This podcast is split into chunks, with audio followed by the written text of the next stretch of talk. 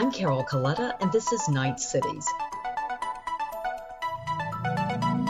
Joe Cortright is a close observer of trends in cities. As principal of the Portland based firm Impresa Consulting, Joe has produced many groundbreaking reports on what's happening in cities and why, and has brought new understanding to issues such as talent migration, the value of college graduates to cities, and the economic impact of less driving and car ownership. His recent report on neighborhood change upends the conventional narrative about gentrification in U.S. cities. Joe, you've done this remarkable report that looks at what's happened in America's high poverty neighborhoods over the past 40 years, and the results are stunning. What did you find? Well, what we did is we looked at the neighborhoods that had the highest rates of poverty in urban areas, in the 50 largest metropolitan areas, uh, starting in 1970. Uh, and our definition was to look at neighborhoods where the poverty rate was at least double the national average so uh, 30% or higher, as opposed to the national average of about 15%. What we found is in 1970 that there were about 1,100 such neighborhoods in the United States. And we tracked what happened to those 1,100 neighborhoods over the following four decades. And the most important thing we found was uh, a pattern of persistence that about three quarters of those neighborhoods remained high poverty neighborhoods 40 years later. And I think, contrary to a, a, common misunderstanding, those neighborhoods didn't, even though they stayed high poverty, didn't stay the same. They weren't stable. In fact, they lost about 40% of their population over that four decade period. Now, some neighborhoods did see a decline in poverty, but it was only about 100 of those neighborhoods that saw the poverty rate decline from above the national average, that, that is above 30%, to the national average or below, that is less than 15%. And in all, uh, if you lived in a high poverty neighborhood in 1970, the chances that 40 years later that your high poverty neighborhood had fallen to below the national average level of poverty was less than 5%. Which is depressing and so surprising given the amount of attention that gentrification gets in the national press when it comes to cities and uh, revitalization. Is there anything you could identify about those 100 neighborhoods of the 1,100 high poverty neighborhoods, the 100 that actually did make significant improvements in terms of the poverty rate? Was there any distinguishing characteristic or set of characteristics about those uh, neighborhoods? Well, those neighborhoods that that um, saw big reductions in poverty, what we call the rebounding neighborhoods, had one striking characteristic, which is that they gained population. So collectively, those 100 or so neighborhoods had about 30% more residents in 2010 than they did uh, in 1970. So, what this signals, I think, about the nature of neighborhood change for poor neighborhoods is there's sort of an up or out dynamic. Neighborhoods that don't improve see their populations decline, and neighborhoods that see a reduction in the poverty rate actually gain population. So it's not a one for one displacement of population when neighborhoods change. It is frequently the case that uh, either they don't get better and they lose people, or they improve and they attract additional population to the neighborhood. And and it is the attraction of the additional population that in fact changes the poverty rate. We don't know much about the people who started in poverty and where they ended up, correct? Yeah, we don't have a really good way of tracking those people in 1970 and where they are today. And in fact, we know many of them still are not still living. Uh, we know that there's a constant state of neighborhood change. So all, really all we can do is take snapshots at different points in time of the poverty rate. And we do know that in those rebounding neighborhoods, there are numerically fewer poor people. So the number of people in poverty declines, and that's undoubtedly some combination of the people who move in and out of the neighborhood as well as uh, an improvement in the living conditions for some long term residents. We also know, Joe, that, and, and, I think again, in some ways, this is surprising until you really think about it. We know that poor people tend to have more opportunities, do better economically when they live in places with people who have more education. Is that a fair statement? Uh, as bad as it is to be poor, and there's no question about that, there are huge disadvantages from being poor if you live in a place where most of your neighbors are poor, in neighborhoods of concentrated poverty, it makes all of the aspects of poverty even worse. And it makes it harder for people to escape poverty. So high poverty neighborhoods, we know, tend to perpetuate and worsen poverty. And so the more that we can do to reduce these concentrations of poverty, the better off, um, uh, the better chances for moving people out of poverty. Why is that the case? Well, it, there are a whole there are a whole number of reasons. One, um, the economically and fiscally, there are fewer jobs and fewer tax resources. Uh, politically, poor neighborhoods have less pull and less civic activism and less uh, ability to influence policy in a favorable way. There are fewer social networks and role models that help people connect to jobs and educational opportunities and improve their lives. So it, it's it's really a combination of different things, all of which work together to make it just tougher in poor neighborhoods.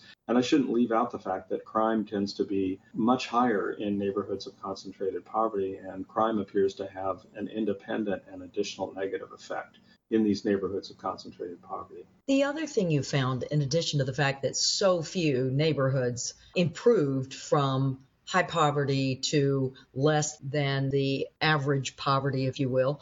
You found that a lot more neighborhoods since 1970, in those 40 years, uh, have moved from below poverty to now double the average poverty rate. Talk about what you found there.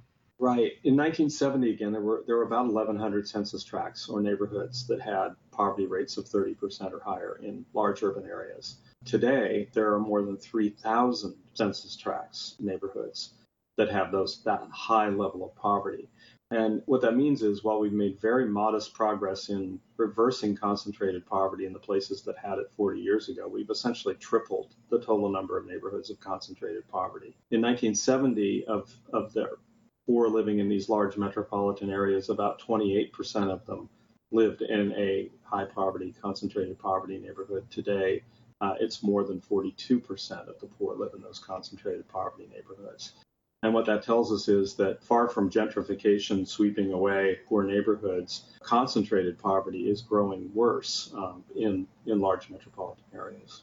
Joe, how do you square those findings with what most of us perceive as cities all over America revitalizing and consumer demand for urban living coming back strong? I, I think it's it's partly an issue of perception. We notice uh, when neighborhoods change, when things get dramatically different, and particularly when there's new construction. Um, it's obvious that things are changing. But in most neighborhoods, what we see is a slow and uh, steady erosion of neighborhood quality of property values and so on. And you don't notice that from one year to the next, but over 40 years, we do see profound changes in neighborhoods. And we saw a lot of what we called falling stars neighborhoods that in 1970 had poverty rates that were below the national average, that today, 40 years later, have poverty rates that are more than double the national average. And I, I think that's the sort of thing that because it's happening so slowly, um, most people don't even notice it. Not many of us can sort of cast our minds back to see what all these neighborhoods looked like in 1970, but with the help of data, that's what we were able to do. You've produced maps for most of the top 50 or the largest 50 metropolitan areas in the country uh, that I think you've posted at impresaconsulting.com. Is that right? We're in the process of posting them to the to the website, and uh, they will be available soon. Eager to see those. As I recall, when I looked at the the early maps of places that I've lived, it looks like the places that have been, you know, that are in that elite 5%, those few neighborhoods that have gone from high poverty to below average poverty, they look like they're pretty much concentrated in and around the downtown areas. Yeah, I think that's the typical pattern is that there are a handful of neighborhoods in metropolitan areas that are usually close to the to the urban center, to the urban core, to the downtown area that do well.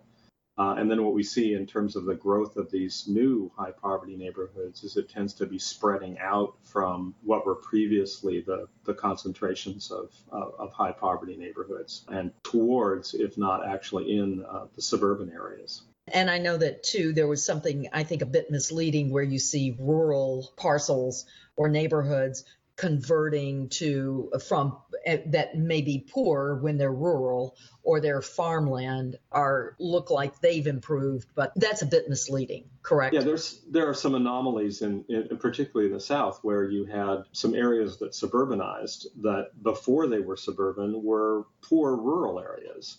Uh, and mm-hmm. and uh, you know there was really a dramatic change in both the number of people living there, but then then also the poverty rate. And and we show those on the map, but we excluded those from our data tabulations. If you were looking at this generically, and I know that every city has its own opportunities and and its own set of possibilities, if there's if there is energy, if there's revitalization and reinvestment in the core city, it seems to me like the next move you would try to make would be to take that energy or that revitalization and spread it just a little bit farther to the next ring of neighborhoods around the core city, building from strength. I mean, is that the way you would look at it?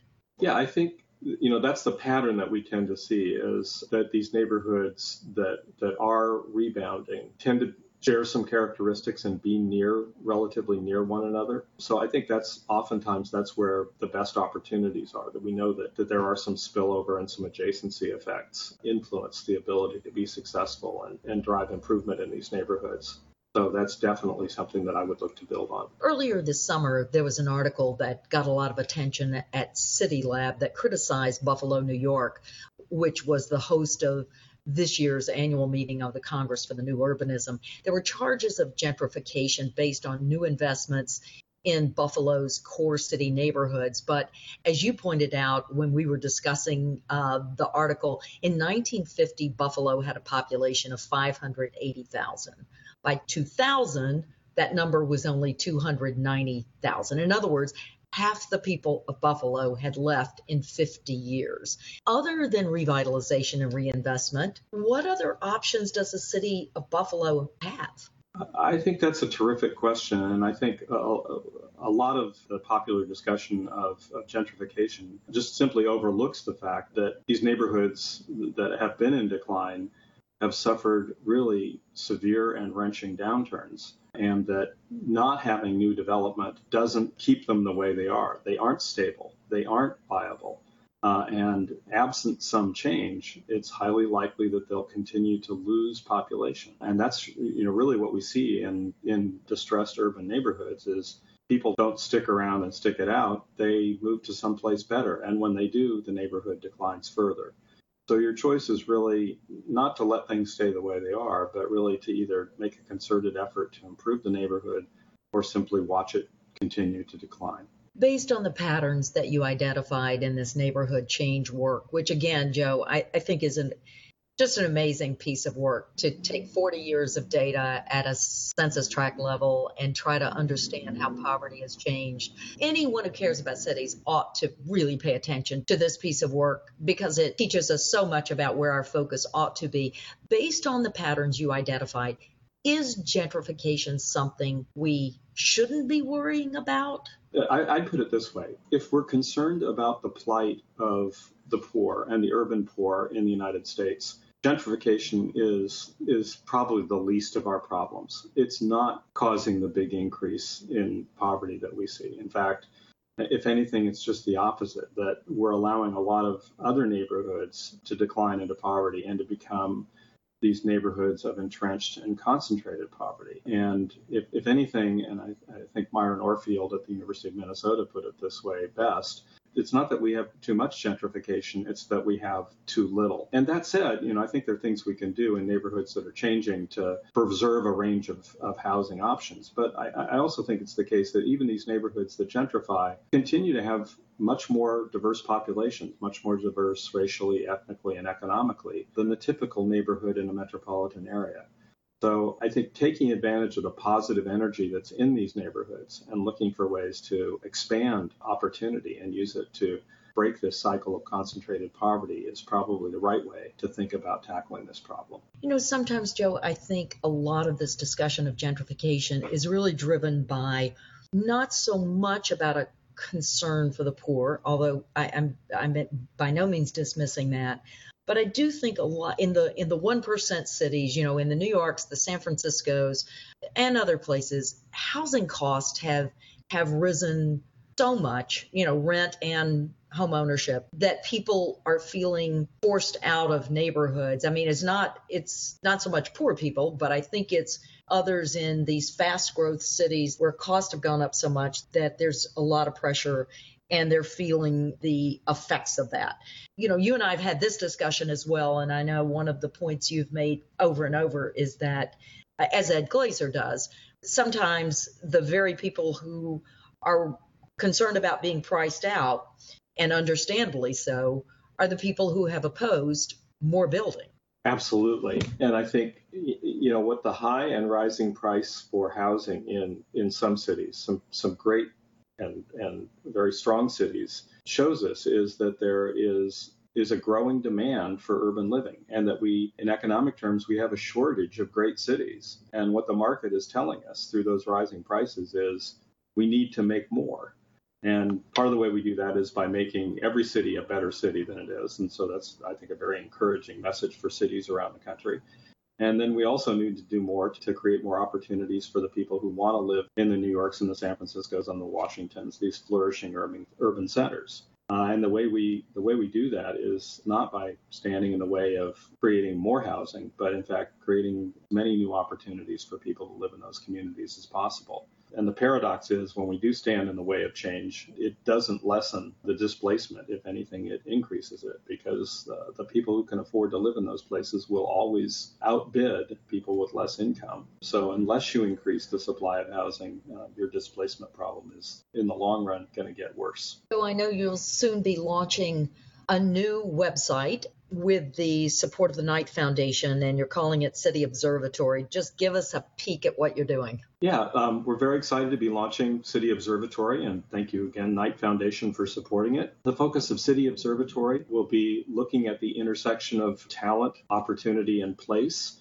and looking at the way that building great places helps attract, develop, and deploy talent in a way that drives both city and national economies and creates greater opportunities for uh, widespread shared prosperity for all Americans. I can't wait for the launch, Joe. When do you expect that to be? We'll be looking forward to launching in September. All right, Joe, thanks so much for being with us on Knight Cities. I really appreciate that always. Joe Cortright is principal of Impresa Consulting in Portland. You can follow us on Twitter at hashtag Knight Cities and sign up for our new newsletter at knightfoundation.org so you can get the news first on new conversations as soon as they're posted. You've been listening to Knight Cities. I'm Carol Coletta.